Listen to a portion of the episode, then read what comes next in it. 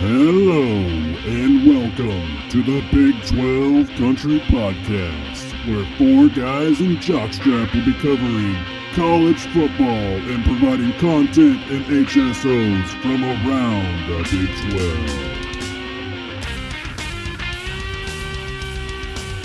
All right, guys, welcome back to the Big 12 Country Podcast. I'm your host, Corey, and uh, joining me at the table tonight, we got Kendall Hello. and Colin, Hi guys. and we got Jockstrap with us again as usual. Hello. And uh, you know, not not really a huge news week. Uh, I know we kind of had some other things come you know come up in the news in recent weeks that we could talk about. wasn't a whole lot, especially in the way of the Big 12. There wasn't a whole lot of stuff out there we could get into.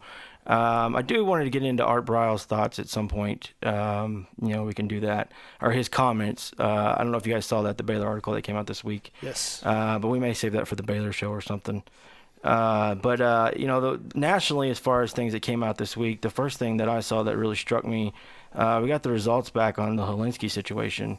Uh, Tyler Hilinski, quarterback, Washington State, uh, committed suicide earlier this year. Um, this the the the line that really got me. Uh, you know, he's 21 years old, and his brain basically was the shape of a 65 year old's. Um, where do you guys? Uh, to me, this one's a little more serious. I think, I think parents can kind of a little more easily distance themselves from the NFL and stuff sometimes with, when they make the decisions for these kids and you know the future of the the youth football and all that. But uh, you know, th- to me, this feels a little closer to home. Being 21 years old, um, and then if you you know the fact he barely even played in college. I think he played like four games, um, and not even all of the fourth one. Um, you know, he did have a history uh, as a younger kid. He played linebacker and stuff like that, and eventually became a quarterback in high school. But um, I don't know. Just you guys, uh, does do you feel like there's any more impact? Have we been impa- impacted enough? Is there any more room for impact? Do you think things will go back the other way? I mean, what what do you think? Well, I mean, I, I'm just thinking about like whenever I was coaching youth football. This has only been just a few years ago. Whenever the the, the whole CTE thing started coming out, and, and you know there started being more emphasis on it. We we took a course uh, on, on concussions as a group, and they started talking about the signs of concussions, and then we started realizing as like you know third and fourth, fifth grade coaches, oh man, our, some of our kids in the past were showing signs of these things, and we didn't really realize that's what it was. And so, you know, I think that was my eye-opening moment of like, uh, you know, even at young ages, these kids are, are susceptible to those things, and it it, was kind of eye-opening. And then to see something like this, you know, a 21-year-old kid ha- have a brain of, of an elderly man due to this, it's it's scary. I mean, to be honest, like if you're a parent, you you have to take this consideration and kind of you know think about could my son be in this predicament? It's it's a it's a scary thing. This one hits home a lot closer because I when you have kids that are younger and then you know, have a teenager, so it's like they're just you know my- oldest son's 17, so you're talking four years. I mm-hmm. mean, you know, th- this kid committed suicide. It, it's a it's a scary thought to me. Yeah, and you know, and I can only imagine what his parents are going through because he has an older brother who is now he's going to be a doctor. He's like a brain surgeon, or he's going to trying to be a brain surgeon, and he wants to focus on CT and all that. But he has a younger brother who's 17 who is just accepted a scholarship, and I'm forgetting who's the new school coming around in 2019. I can't think of the school now. I've completely gone blank. There's a school coming in 2019, a new college, and he's going to be the quarterback for him. And I can only imagine what his parents are going through. Like that's because they gave him the, the choice of what he wanted to do, and he said he was going to play. So um, I can't imagine. I don't know. I mean, I don't have a son, so this is a little different for me. I have two daughters, and I don't plan on having any more. So um, it's not really something I have to worry about so much. But I know you guys have sons, so Right. I I, mean, it, it puts you in an interesting position as a parent because, especially like with me, my, my kids are still pretty young, so they haven't really got into little league football and everything yet. Now I know they start playing tackle football down here, at least where we're at. You can start playing, I think, as early as first, first grade. grade now, which Which, which to me is crazy. yeah, I mean, beyond crazy. I, I won't let him make the decision to play football until probably fourth or fifth grade. Even even then, I don't know. But you know, flag football is an option. I think they should really push at at a young age because you could teach a lot of stuff just fundamentally without having them take people to the ground in pads and everything. I, I did want to mention one thing that I saw today. Uh, there's I, I don't know if it's a rule that's already been implemented or if it's just under discussion, but the NFL is talking about putting in a rule with it's just if you lower your head going into a hit, so it, it impacts defensive players, it impacts offensive players. So, mm-hmm. you know, you have a wide receiver that catches the ball, turns around and and faces and prepares for contact, lowers his head. Well, that's a 15 yard penalty. So, eventually I think this is going the head to head is going to be taken out of the game, and I don't know, you know, what does football look like after that? I don't know if it's the same game. You know, it, Yeah. it's, it's really a fine line because I mean, just if you look at just the natural tackle motion, you, Mm-hmm. you, you, you if you're leaning forward to hit with your shoulders, your head goes forward. I mean, there's no there's no other way around it. Mm-hmm. It's a huge gray area. Yeah, it's it's it's going to be really difficult not only to, uh, I mean, to, to the hardest part to me is going to be what how the rule is even implemented and how do you judge that rule. I mean, it's going to be it's going to be really interesting going. I mean, I I'm glad they're taking precautions and taking the situation seriously, but I, I don't know where the fine line is uh, between you know ru- running football but also protected players. It's like a fine line that, that we're getting ready to get into. That's going to be going forward is going to be really interesting to see what happens. Yeah, and I, I mean they're gonna, you know, they're talking about eliminating kickoffs and all that, which I hope they don't. I, I don't want the game to look that much different, but, um, you know, if they, I guess they go spot the ball at the twenty every time. I have no idea Yeah. what their plan is there, but, um, you know, there's things they're doing to try to do it to get it better, but I, I don't know. This one, I think this one's gonna get more people's attention though. I really do.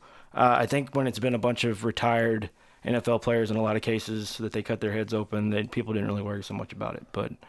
Yeah, because Um, they think they think that, that that most of that injuries probably happen NFL wise, Mm-hmm. not at a younger age. Where this kind of opens the floodgates of whoa, wait a minute, the- these this is a really young kid. I'm, Well- glad, I'm glad you said that because there was a I just I'd forgotten there was a uh, another podcast I was listening to this week and I guess they had talked to a guy who did the report on it and talked to a doctor and he said the thing to remember or the thing that he learned through talking all the doing all these interviews um, people and I and I didn't know this not something I'd even really thought about you know you, you go watch a pee wee football game and you know say they're nine years old and they're hitting each other and it doesn't really seem like much of anything.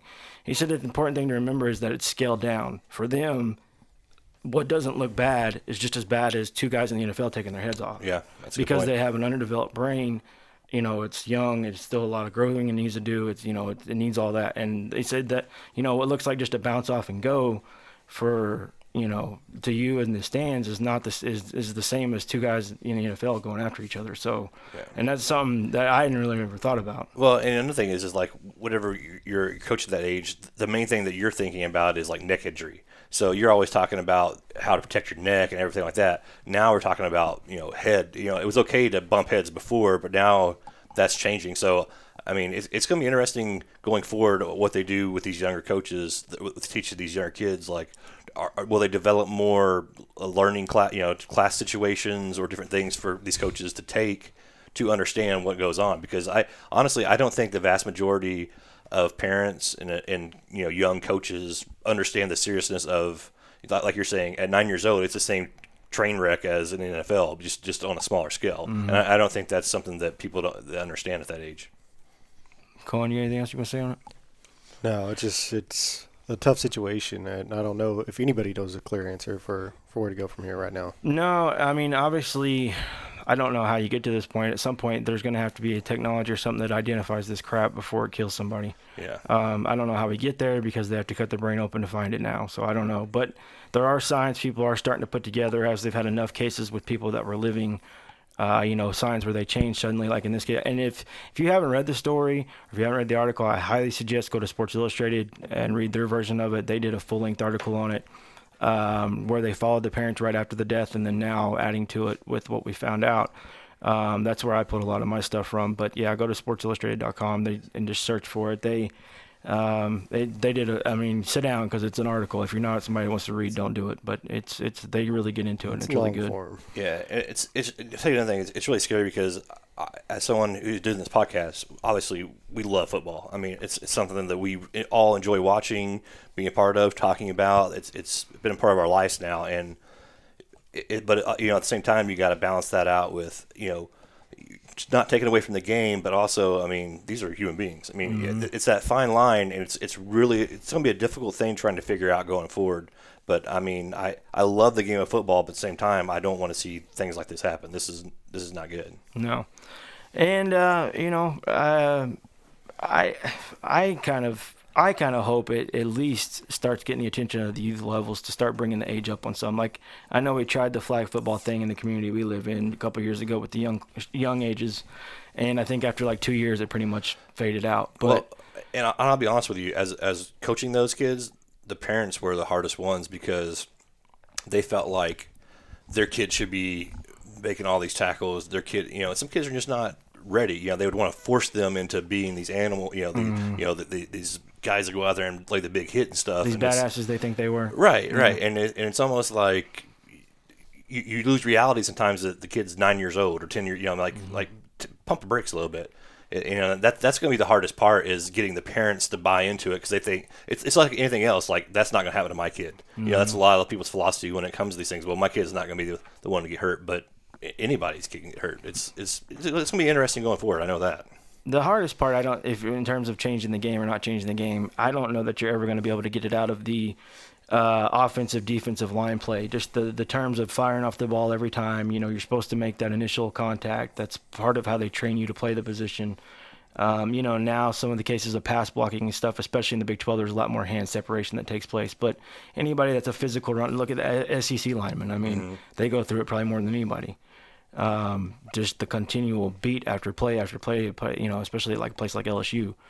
Uh, so you know that that would be in terms of changing the game. I don't know how you ever get rid of that and still play football. Well, you know, and another thing I think people miss too is uh, the the one thing we learned when I took those classes. It wasn't necessarily the hit that was the problem. It's whenever they hit the ground and they have no way to brace themselves and their head their head slapping the ground. That's that's what the vast majority uh, of the concussions was coming from is the the hit on the ground. And I mean, I don't really know. e- Even if you take out the head port, you know, the the head to head con, you know contact, that's those that's still going to happen. So it's going to be. I'm hoping maybe even technology with helmets, different things, maybe some kind of computer chips in the helmets or something eventually that could kind of, you know, alarm th- this kid's taking too much impact and get him out of the game.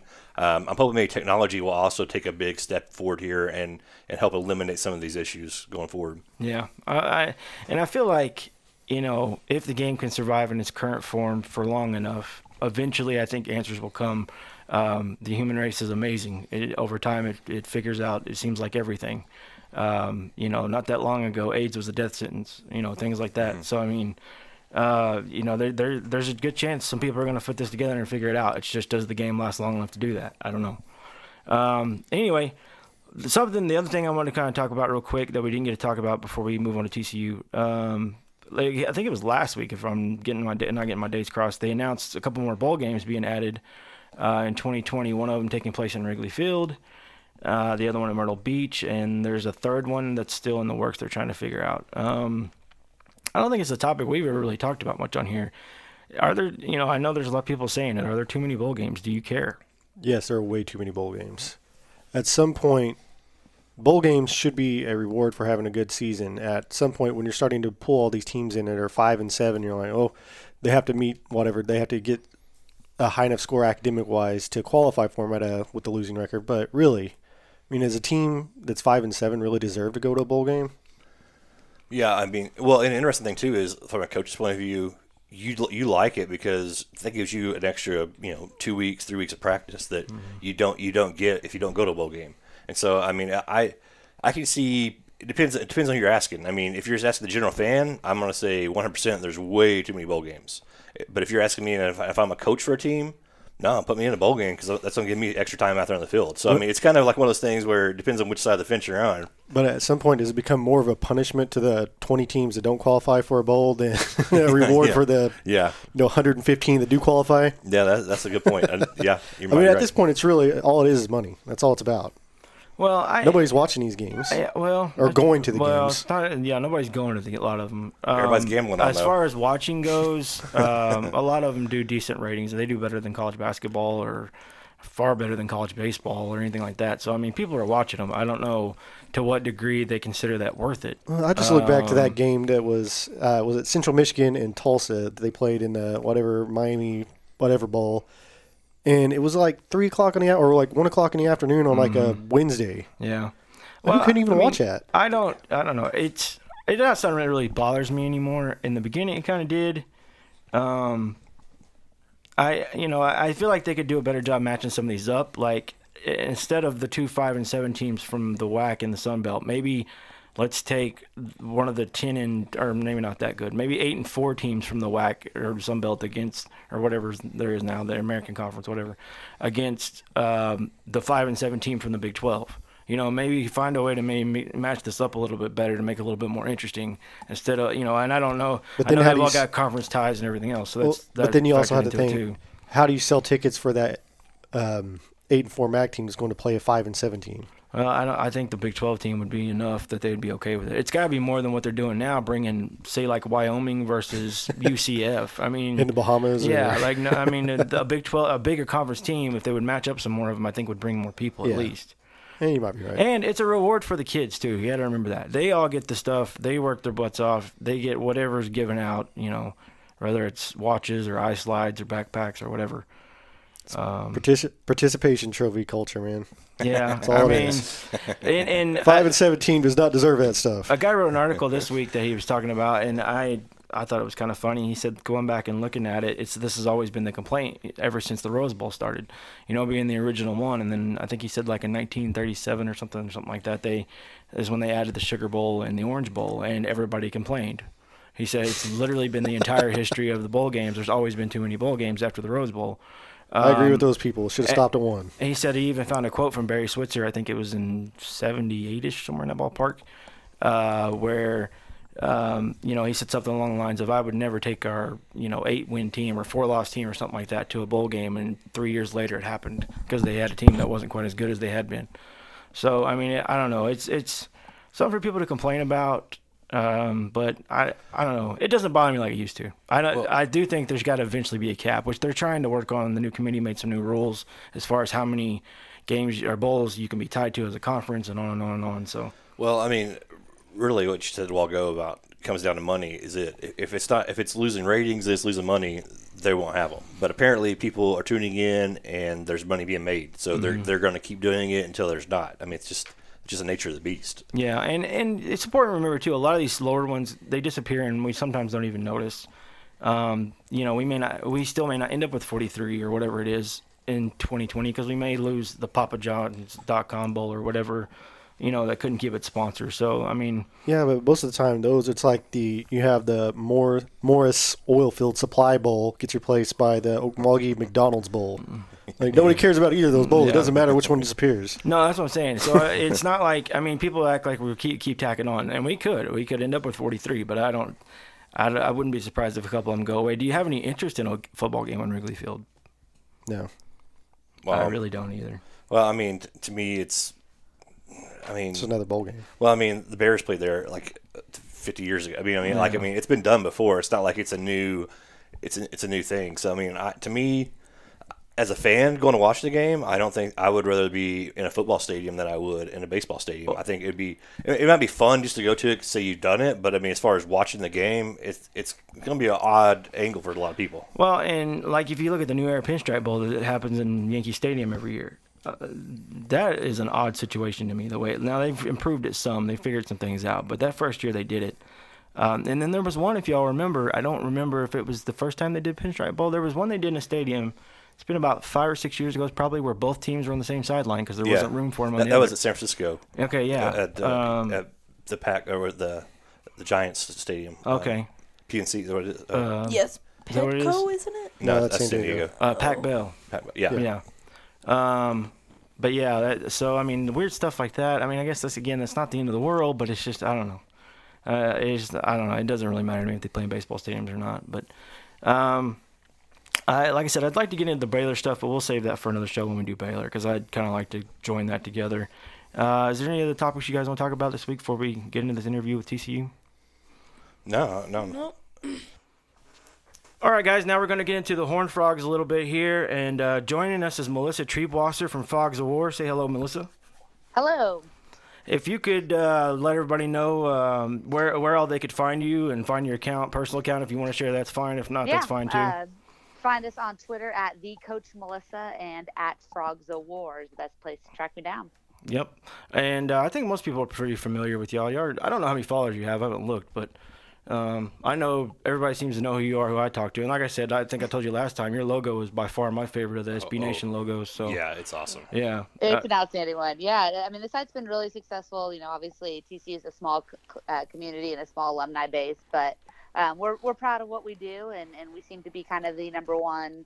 Uh, social media wise, we have the most followers of any of the TCU specific sites, so we're really proud of that. They have a few more followers than us. Let's oh, just I'm put it sure that they have a lot more than us. But I, I, the and the thing is too, like we've tried to plug into TCU as much as we can, uh, and we've used you guys in just about all of that. Anytime we could, you know, reference something or I don't know, share an article or say, hey, go read this, or you know, it's pretty much been you guys. So we really appreciate what you guys are doing over yeah, there. Yeah, we appreciate that too. We just got followed by Matt Carpenter today, so we kind of feel like we've hit the big time now. Yeah. And, and we're, you know, it's, it's only a matter of time before we're too big for the rest of you guys. It's fine. It's, it's all right. It'll be okay if you leave us behind. We'll be we'll be pulling for you.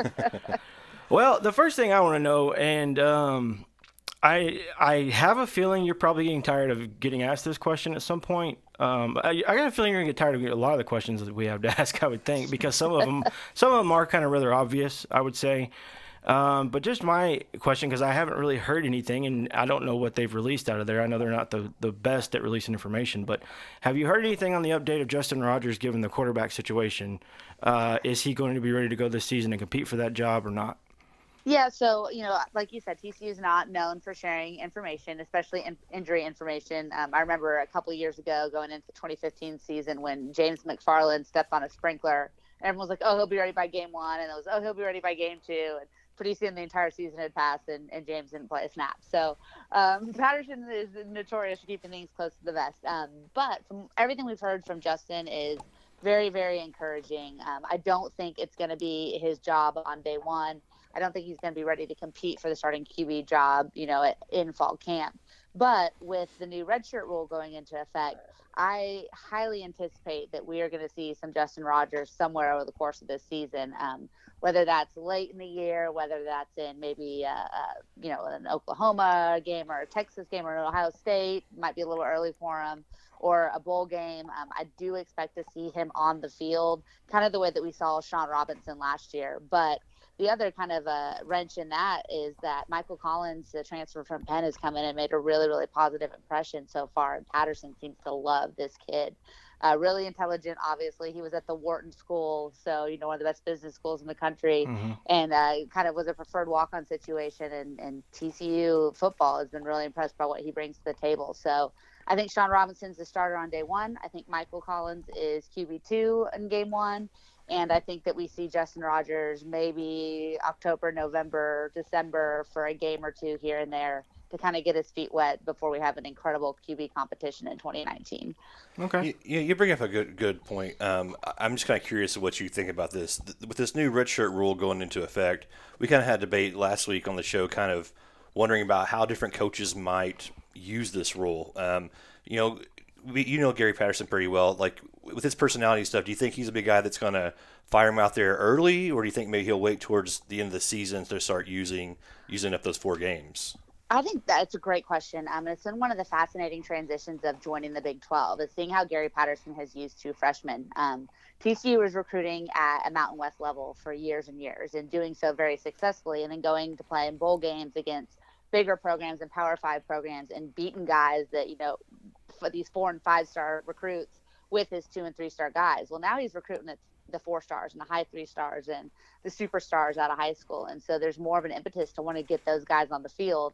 You couple that with the injuries that the frogs have endured over the last couple of seasons especially since 2014 and there have been more freshmen playing in meaningful football games in the last three or four years than probably in the 10 years prior to that um, because he was the guy who brought guys in redshirted them developed them um, most of his star players were position switches and so it took a little bit of extra time. Well now he's recruiting four star wide receivers to play wide receivers just recruiting four star dts to play dt and so um, you see a lot more of those guys getting on the field, except maybe in the trenches. Um, but a guy like Taye Barber, who was an early enrollee, he's kind of a KaVontae Turpin type player, maybe even a little bit bigger and, and thicker and just as fast. He's going to get on the field. He's not probably not a guy that's going to only play in four games, but he's a guy that's going to play. Um, and I think there's quite a few of them. Where it might be interesting is is maybe a Ben Wilson, who's a, a true freshman linebacker who came in the summer. You know, he he may not be ready to play full time linebacker. They may not need him, but he may come in situationally or in specific games, or maybe he has a really good matchup against another team. So Patterson has ha- kind of had to go away from his philosophy of not wanting to play true freshmen to being forced to play true freshmen, Mhm. and now having talented true freshmen that can compete with his juniors and seniors for meaningful playing time. So I think we will see a lot of this year's recruiting class, which was the best that the Frogs have had um, in their history on the field utilizing that four game scenario probably later in the year. Okay. All right. Well, moving from a quarterback injury to a running back injury. Last year, Darius Anderson stepped in early in the season and was great, and went down late in the season against Oklahoma with a foot injury. How's he doing, and where do you think he stands in the uh, Big 12 running backs? Uh, I mean, he's he's one of the top two or three. Um, you know, I, I, think that if he's healthy, and by all accounts, he is 100% raring to go. Stuff we've seen on social media. I mean, that dude looks ready to play football um, by just in, in every aspect. So, um, but I think you obviously, you know, Rodney Anderson up at OU is, is one of the best players in the conference, um, and his name is escaping me in this moment. I just wrote about him though uh, at Iowa State. David Montgomery. Um, yes, thank you. Um, so you know, with those, those are probably your top three running backs in the conference. Um, none of them would surprise me being the best one. Um, the the difference for Darius versus maybe um, Rodney or Montgomery is going to be offensive line and quarterback play. The, and mm-hmm. Darius is going to have to make a lot more plays himself because he's got a less experienced offensive line in front of him than the other two teams do, and he's got a less experienced quarterback. You know, obviously, um, Kyler played a little bit last year, but wasn't the starter. But he still probably has more game experience than Shawn Robinson does overall. So uh, he is uber, uber talented. Um, him getting hurt against Oklahoma was just a devastating blow to TCU. Um, if the offensive line can gel early enough, he has a chance to not just be one of the best running backs in the conference, but but maybe one of the top running backs in the country if everything breaks right for him. I would agree. It's it's been kind of weird just in a part of the country we live here in here in Oklahoma. It seems like he's been almost forgotten. I haven't heard anything mm-hmm. about him in the whole offseason. No, and well, and what I want to know too is how, how good is this? I'm going to screw this name up, but Siwo Olanulia, I'm going to say uh, Shewu Olanuli Olanuli shit, I would have had it if you hadn't said it. Olanuliua. That sounds um, good. He, man, he he reminds TCU fans, unfortunately, a lot of Trevor, Trevorris Johnson. Um, he should be the Thunder to uh, Darius Anderson's Lightning.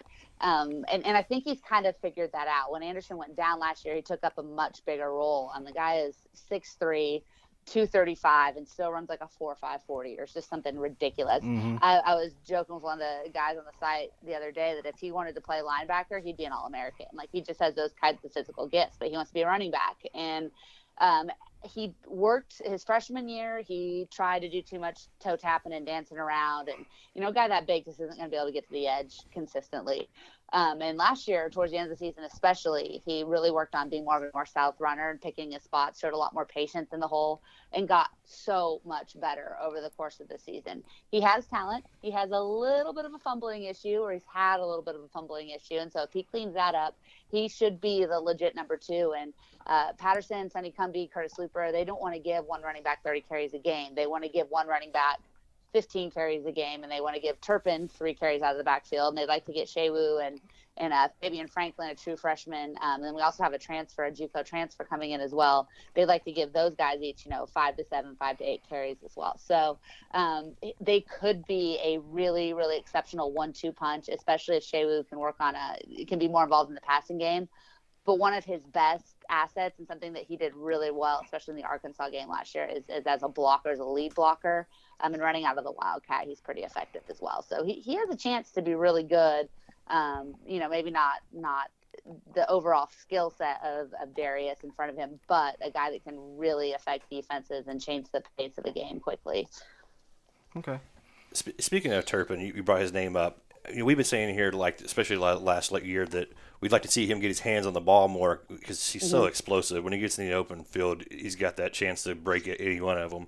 Do, do you think maybe this year that, are they going to put an emphasis more on getting him the ball and space and letting him do his thing? The problem with Turpin is the dude weighs like 160 mm-hmm. pounds. Right, right. And and so you know, and he's he's been fortunate that he hasn't had a lot of significant injuries, but he's been banged up each of the last two seasons. And so I think that the offense is really particular about the situations that get him the ball in, because if he has 12 to 15 touches a game, he's not going to play 12, 13 games. There's just no way. Um, he'll just get too banged up. And I think he's put on some good weight. You know, or, yeah, he's 100. He's 5'9", 157 pounds.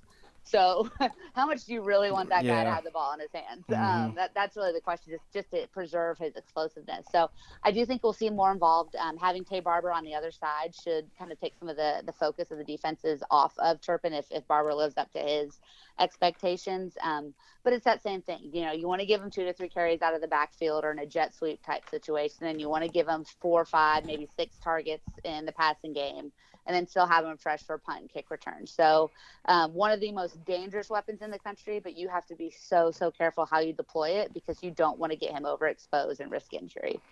Well, and the one thing I, I, guess this is kind of a broad question and maybe kind of hard to answer, but uh, obviously I've got, from what I can tell, looking at it, you guys lost four starting offensive linemen. Is that correct? Um, four that were the starters to start the season, okay. because of injuries, most of the guys behind him have played a little bit. And, and yes. no, and Noteboom, the tackle, obviously he's gone. Yep, he's gone. And uh, uh, it sounds like the interior is kind of being the hole that you're going to have to fill. Um, first of all, you guys got a pretty big, and I'm, I'm had his name and I lost it. The the uh, Anthony McKinney. Yeah, McKinney. Is he is he kind of living up to expectations to fill in the tackle spot? And then what do you guys think he'll do from there?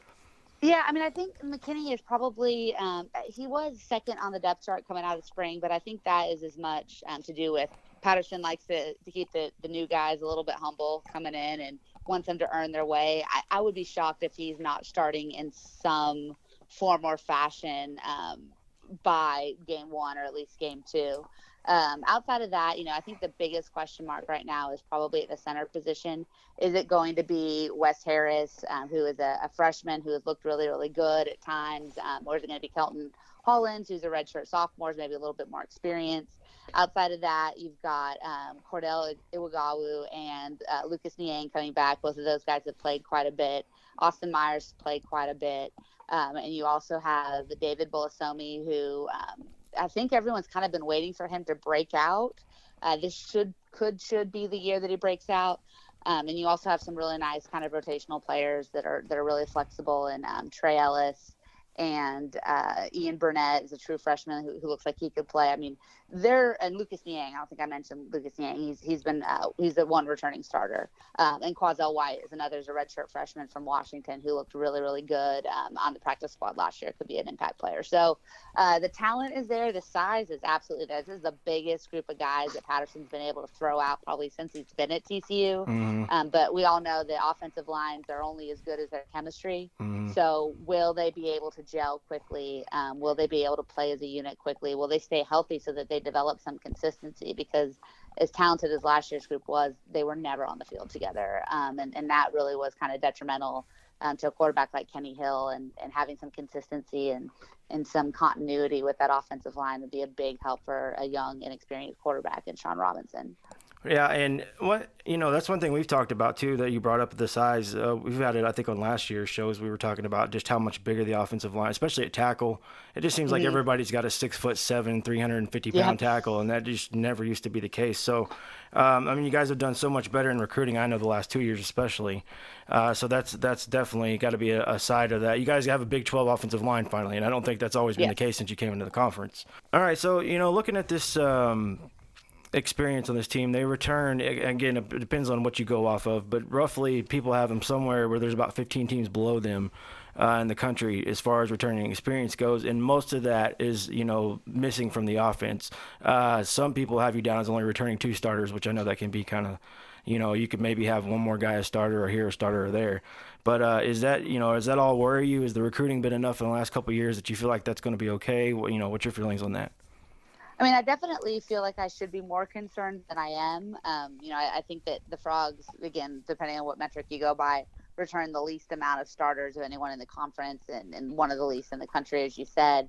Um, but you know, I think that so many of these guys have gotten experience due to injuries, and especially on the offensive side of the ball, it's just not that much of a concern because the the way that Sonny Cumbie and Curtis Luper call a game it's not like there's one guy, um, you know, Josh Doctson or someone like that who's going to get 15 targets a game. There's 10 guys that are going to get, you know, six to eight targets a game. And so um, losing, you know, John Diarse, who's one of the most reliable receivers, um, losing Kenny Hill, which, you know, some Frog fans are celebrating and some are bemoaning, depending on who you talk to.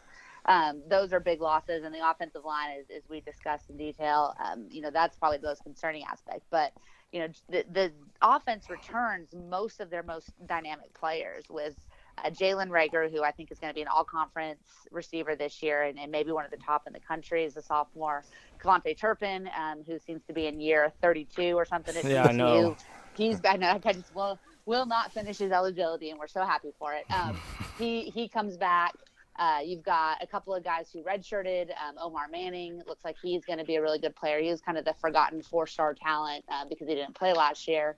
Uh, and then you've got true freshmen like Tevailance Hunt, who looks, you know, 6'3", 4'4 speed, looks to be a really, really good player. And Taye Barber, talked about, who comes in, who's kind of uh, the next KaVontae Turpin. So with Anderson and Sewo coming back in the backfield, there's plenty of guys, and Jalen uh, Austin and, and Jerrison Stewart at wide receiver. There's plenty of guys who have played meaningful snaps and meaningful and meaningful games um, and have made big plays. So I'm not too worried on the offensive side of the ball. And defensively, you're replacing some – uh, huge, huge numbers, especially at linebacker. So that's a little bit of a different scenario. But on offense, I, I think TCU should be okay with the young talent they've been able to bring in and the experience of the guys coming back. So, uh, uh speaking of the wide receivers, did, did the coaching staff go out and buy like a few cases of Stickum or Pine Tar or something? Because I, oh, I know I last year they, that, they yeah. really struggled. I think they led the nation in drops last year. Yeah. Have, have, they done some things to kind of help correct that this this season? you know that's that's an interesting thing to, to talk about because you the drops can be affected by so many things but at the end of the day TCU wide receivers just dropped way too many balls um, and that was definitely a problem and it, and it made you know negatively impacted Kenny Hill in the way that he was viewed also. So um, I think that you know a lot of that was youth and, and hopefully a lot of those things have been corrected um, and that they're a little bit better this year and then you know I think that there's some technique that can be adjusted also and the way that, that Kenny Hill threw the ball, um, sometimes he was just off by like six inches. Like he had a six inch accuracy problem. And so I don't know that Shawn Robinson's necessarily going to be more accurate than he is. I think he throws a better deep ball. Um, and so I think we'll, we'll solve a lot of that problem. But hopefully we see, you know, maybe maybe a different ball, a different quarterback, a different release point helps ease some of those drop issues that have plagued TCU for the last two years. Uh, you uh, going to the defensive side of the ball, the, the, the defensive line. You guys return a few big names that you know I think are going to fill in and do okay. But uh, does that all worry you that you lost a good pass rusher in Boesen? Yeah, I mean losing Boesen is, is tough. He was so dynamic and so important for TCU. But the fact that Ben Banogu came back kind of recovers for that pretty well. Uh, he should be um, one of the best pass rushers in the country this year if he lives up to to his ability and builds off of his first year at TCU. He, he's just such a game changer. Uh, and Ty Summers comes back. He's another another guy that can get to the QB from the linebacker position um, and, and should really help out. That the thing that, that makes us feel a little bit better about the defensive end position is the defensive tackle position. Uh, Ross Blacklock, Corey Bethley, Joseph Broadnax, all back um, and should be just absolutely dominant on the interior of the defensive line, which is going to give Ben Banogu plenty of opportunity to get to the quarterback. And then the Frogs also bring back LJ Collier, who is a really steady player who has more potential than he's shown. Um, Gary Overshone, who is as a sophomore, should be much better this year. Um, and Michael Epley last year, when um, uh, Boesen was out uh, for the suspension or for the injury, I can't remember which one he was really good too, shockingly good. He's not a guy that you want to play 60 snaps a game, but if you need him to go make a couple of plays off the edge, he's shown a good ability to contain. So uh, the defensive line should be better than than last year's for sure. Even having lost Matt Boesen, the question is going to be who steps up to replace Travin Howard at the linebacker position.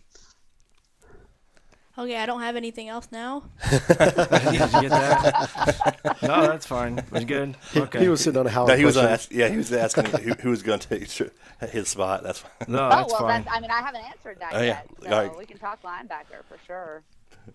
Um, do Wait, sticking with def- sticking with defense, who steps up in the place of Travin Howard? Defense? I mean, that's that's a great question. Um, you know, he is the most productive defensive player of the Gary Patterson era, and that's saying something when you look at some of the guys that have come through the program. So uh, we were all kind of thinking that maybe this was the year Montrell Wilson finally broke out. Garrett Wallow, uh, who was a true freshman last year, moves down a level from safety to linebacker, and Patterson has been raving about him. Um, kind of a, a, similar player to Ty Summers. He's a real heady guy, maybe not the fastest, but he's just going to beat you to the spot that you want to go because he's going to know where you want to go before you know. Um, but the really, really interesting and exciting thing that has TCU fans feeling a lot more relief is that Jawuan uh, Johnson decided to transfer from Northern Illinois University to TCU as a graduate transfer. Mm-hmm. Uh, one of the most productive linebackers in the country last year for NIU. Slot him into the middle of the 4-2-5. He is fast. He's aggressive. He wraps up well. Um, he could be a 100 tackle player for TCU and his one year of eligibility should really, really help ease the transition away from Travin Howard. On the back end, you guys return quite a bit of experience from what I could tell, right? You guys feel pretty good there. Yeah, I mean, we, we lost. Um, Anthony Texada is probably the most underappreciated defensive player in the Big 12 of the last mm-hmm. five years.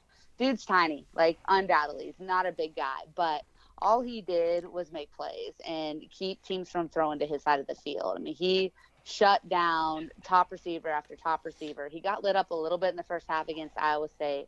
And like everybody on the TC defense got lit up against Oklahoma twice. But if you look outside of those instances, he was so, so good. I mean, he held uh, the SMU receiver, Courtland Sutton, to no like one catch for negative one yards, and that you know that guy was like went the first three rounds of the draft, one of the best receivers in the country.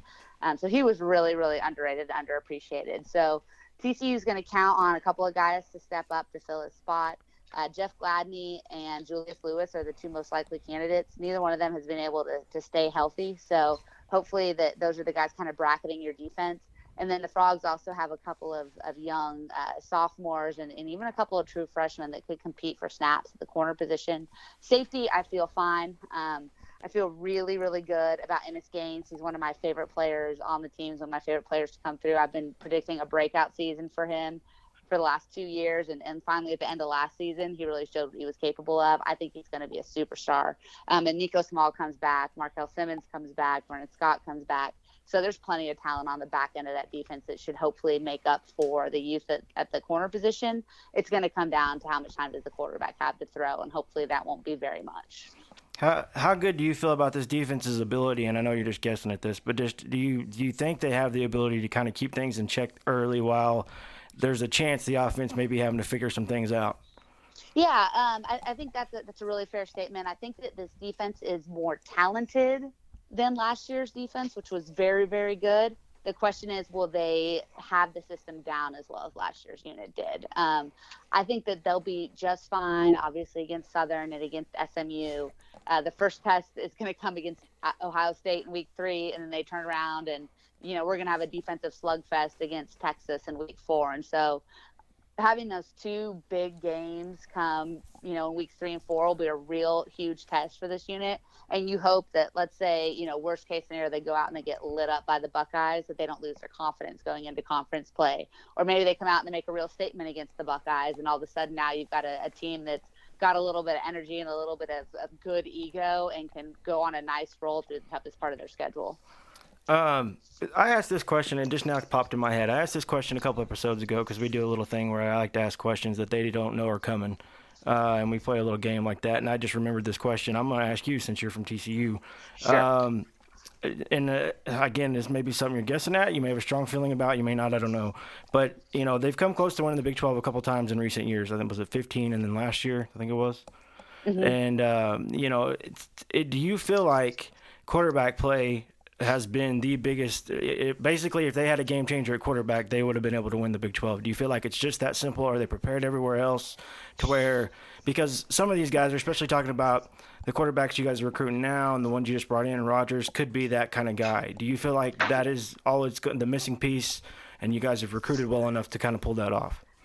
You know, it's it's it's a tough question because I think that Kenny Hill has been given such a bad rap by TCU fans, and that if you were to put any other Big 12 quarterback outside of Baker Mayfield behind center for the Frogs the last couple of years, the results wouldn't have been that much different. Um, he was a little bit turnover prone and he made some bad mistakes at the worst possible time, but he wasn't the reason TCU didn't win some of those games. You know, I think that was a little bit unfair. I think that um, the, the Frogs have been hit with injuries so much since 2014. I mean, they've, they've you know, we've done the stats a couple of times, and just one of the the programs that's had more starters miss games than anybody. And so, um, if everybody stays healthy, last year they still lose to Oklahoma twice.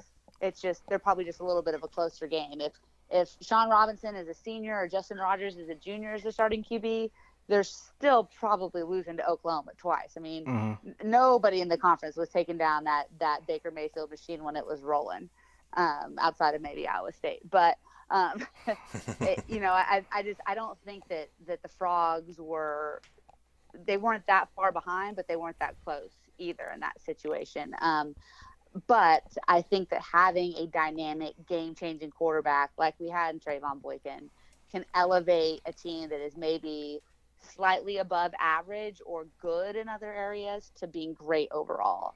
Um, maybe maybe Kenny Hill drags that young wide receiving core. You know, if he maybe if he's if he, Trevone Boykin does more with that wide receiving core than than Kenny Hill did. But um, Shawn Robinson, the one thing that he is that, that maybe Hill wasn't, kind of he kind of has that it factor, Mhm. and I never really got that from Kenny. Um, just Mm. that that little bit of extra leadership ability that I think is really crucial in a young locker room, especially. And Justin Rogers absolutely has it too. So. Uh, I don't think 2018 is the year that the Frogs make a push for the college football playoff, but I really strongly think 2019 could be. And then we could be looking at a, a three or four year stretch where maybe TCU is right there for a Big 12 title or playing in a Big 12 title game, assuming everything else breaks light, right? Uh, the talent's there. The defense is always going to be good or good enough at the very least. The question is going to be, you know, where, what do other teams have at some of those crucial positions? And is TCU able to keep up offensively? Um, we're not going to get, you know, that I don't know that we're ever going to have a, I don't even know who you would con- compare it to, but one of those super duper star, five star quarterbacks that comes in that's, you know, going to be gone in three years and, and just looks the part of an NFL player on day one. But I think that we're having now where we're getting really, really good quarterbacks that can be, you know, second team all conference and elevate the rest of the really high level talent around them. I'm sitting here looking at your schedule coming up, and you, you have a really interesting schedule because the vast majority of your tough games are either neutral field in Arlington or at home. The vast majority of them, like your, your your two toughest road games, are West Virginia and at Texas. Everybody else is coming to to Fort Worth. Uh, do you think that's really going to help these young kids, you know, be able to play at home against a lot of the tougher teams in the league? Yeah, I mean, TCU plays in the state of Texas, I think, for all but two games at West Virginia and at Kansas. Um, and so that should be a real help. Um, but, you know, some of these road games are still going to be tough. I, it doesn't matter that we're playing 30 minutes from TCU's campus against Ohio State. TCU has 88,000 living alumni. Ohio State has like 50,000 undergrads. There's going to be a mm-hmm. 65 35 split in that stadium. It's going to be an Ohio State home game. Everyone's going to say, oh, TCU fans don't show up. No, there's just like nine of us. So, Oh. I mean, what, Well, before you guys, what do you want us to do? I I remember before there was times where like Oklahoma would travel down to, to Fort Worth in the early, you know, early when you guys first and got here, and you would see more stadium. Oklahoma fans than anything else. I mean, Yeah, or at least well, a big portion of it. Yeah, and that's you know that's what a lot of people don't understand. You know, one one of the things that that the geniuses on Twitter always throw at us is, well, you don't have hundred thousand people to play in front of them. That'd be dumb. We don't have hundred thousand alumni. You know, like Mhm. that's why we have a small stadium. Is we are trying to make it a TCU home field advantage. So all that to say, um, yeah, I mean the schedule plays out really nicely. At there's still going to be some tough games. Um, you know, if you look at some of the timing of this, there's a Thursday night game against Texas Tech. I don't care where that game is played. If you're playing Texas Tech on a Thursday night, something crazy is going to happen. It Mhm. always Yep. does.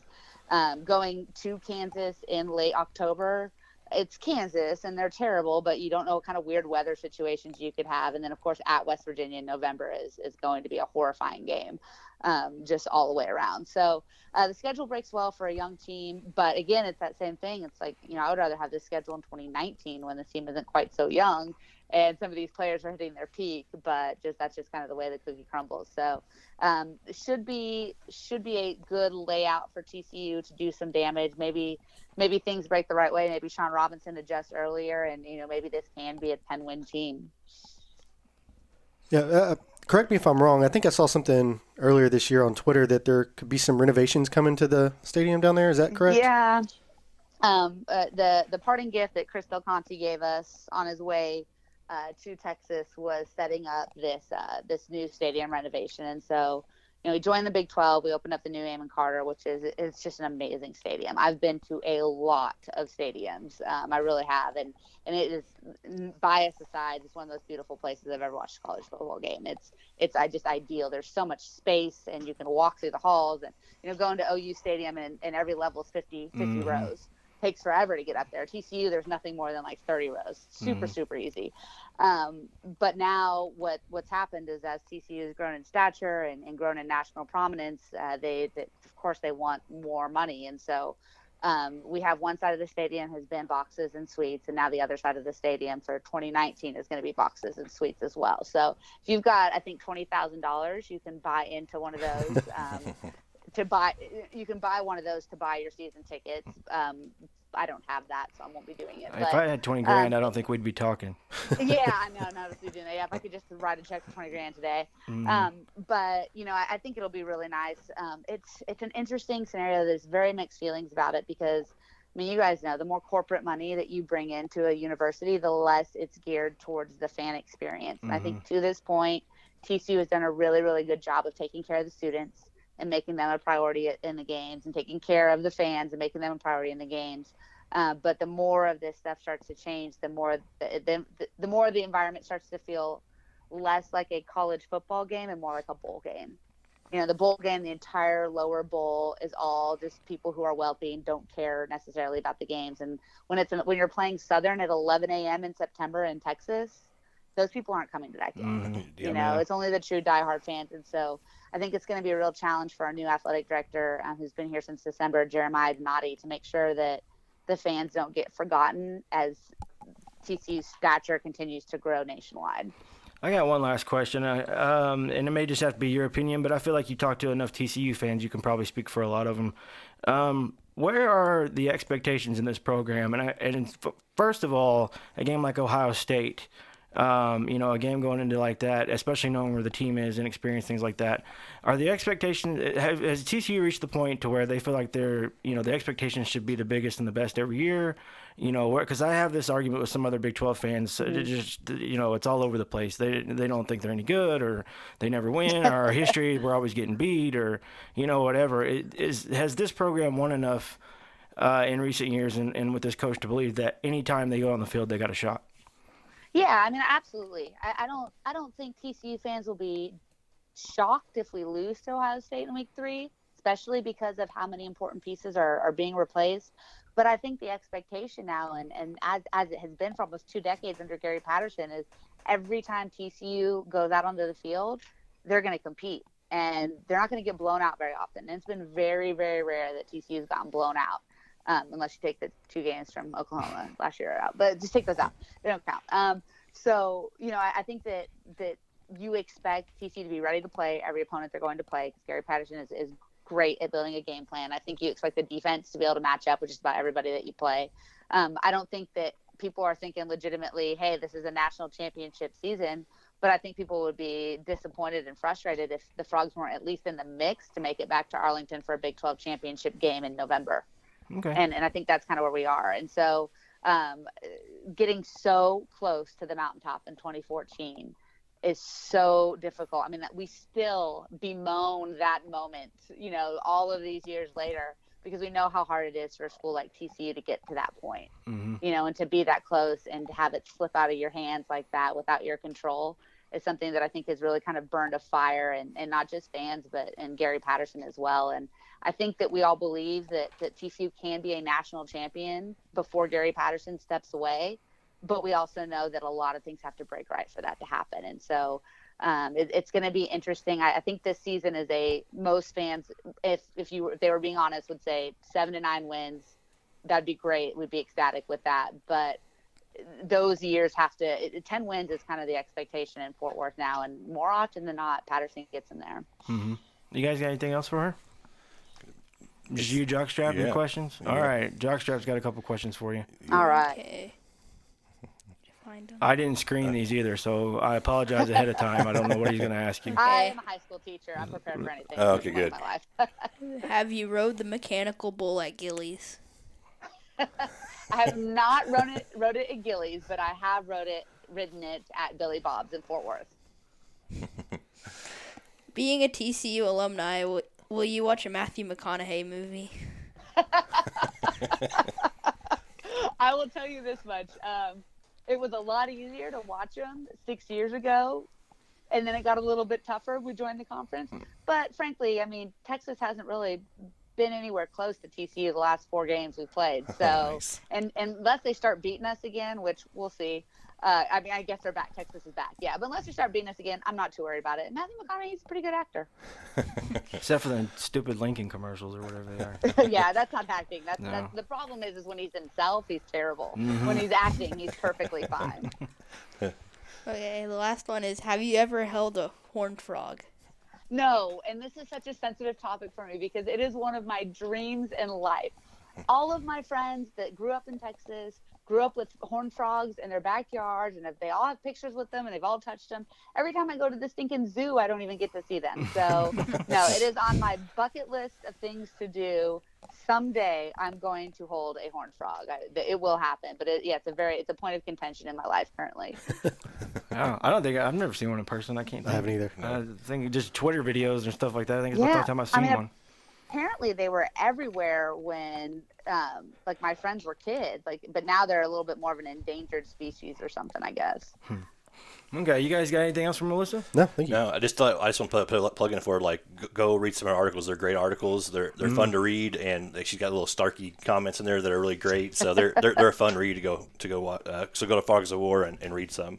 i appreciate that we're, we're excited we just added two writers to our staff um, that we're really excited about so i think that tcu football basketball baseball should all go into the season ranked that's always you guys know the better the teams are the better it is for your side. so we're really excited about the next year All right, well, thanks for joining us. Do you want to go ahead and plug your uh, your spots where people can come find you again one more time? Yeah, uh, at the Coach Melissa on Twitter, at Frogs O' War on Twitter, www.frogsowar.com. Check us out. All right, thanks, Melissa. We'll talk Thank to you you. soon. Yeah. We appreciate it. Thanks. Absolutely. Thanks for having me on. All right, bye. Bye. Bye.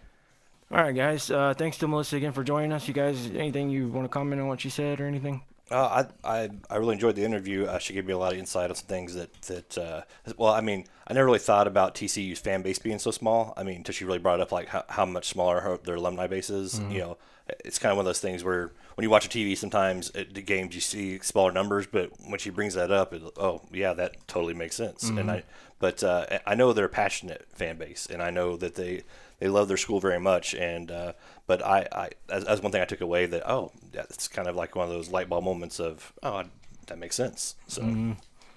You got anything else?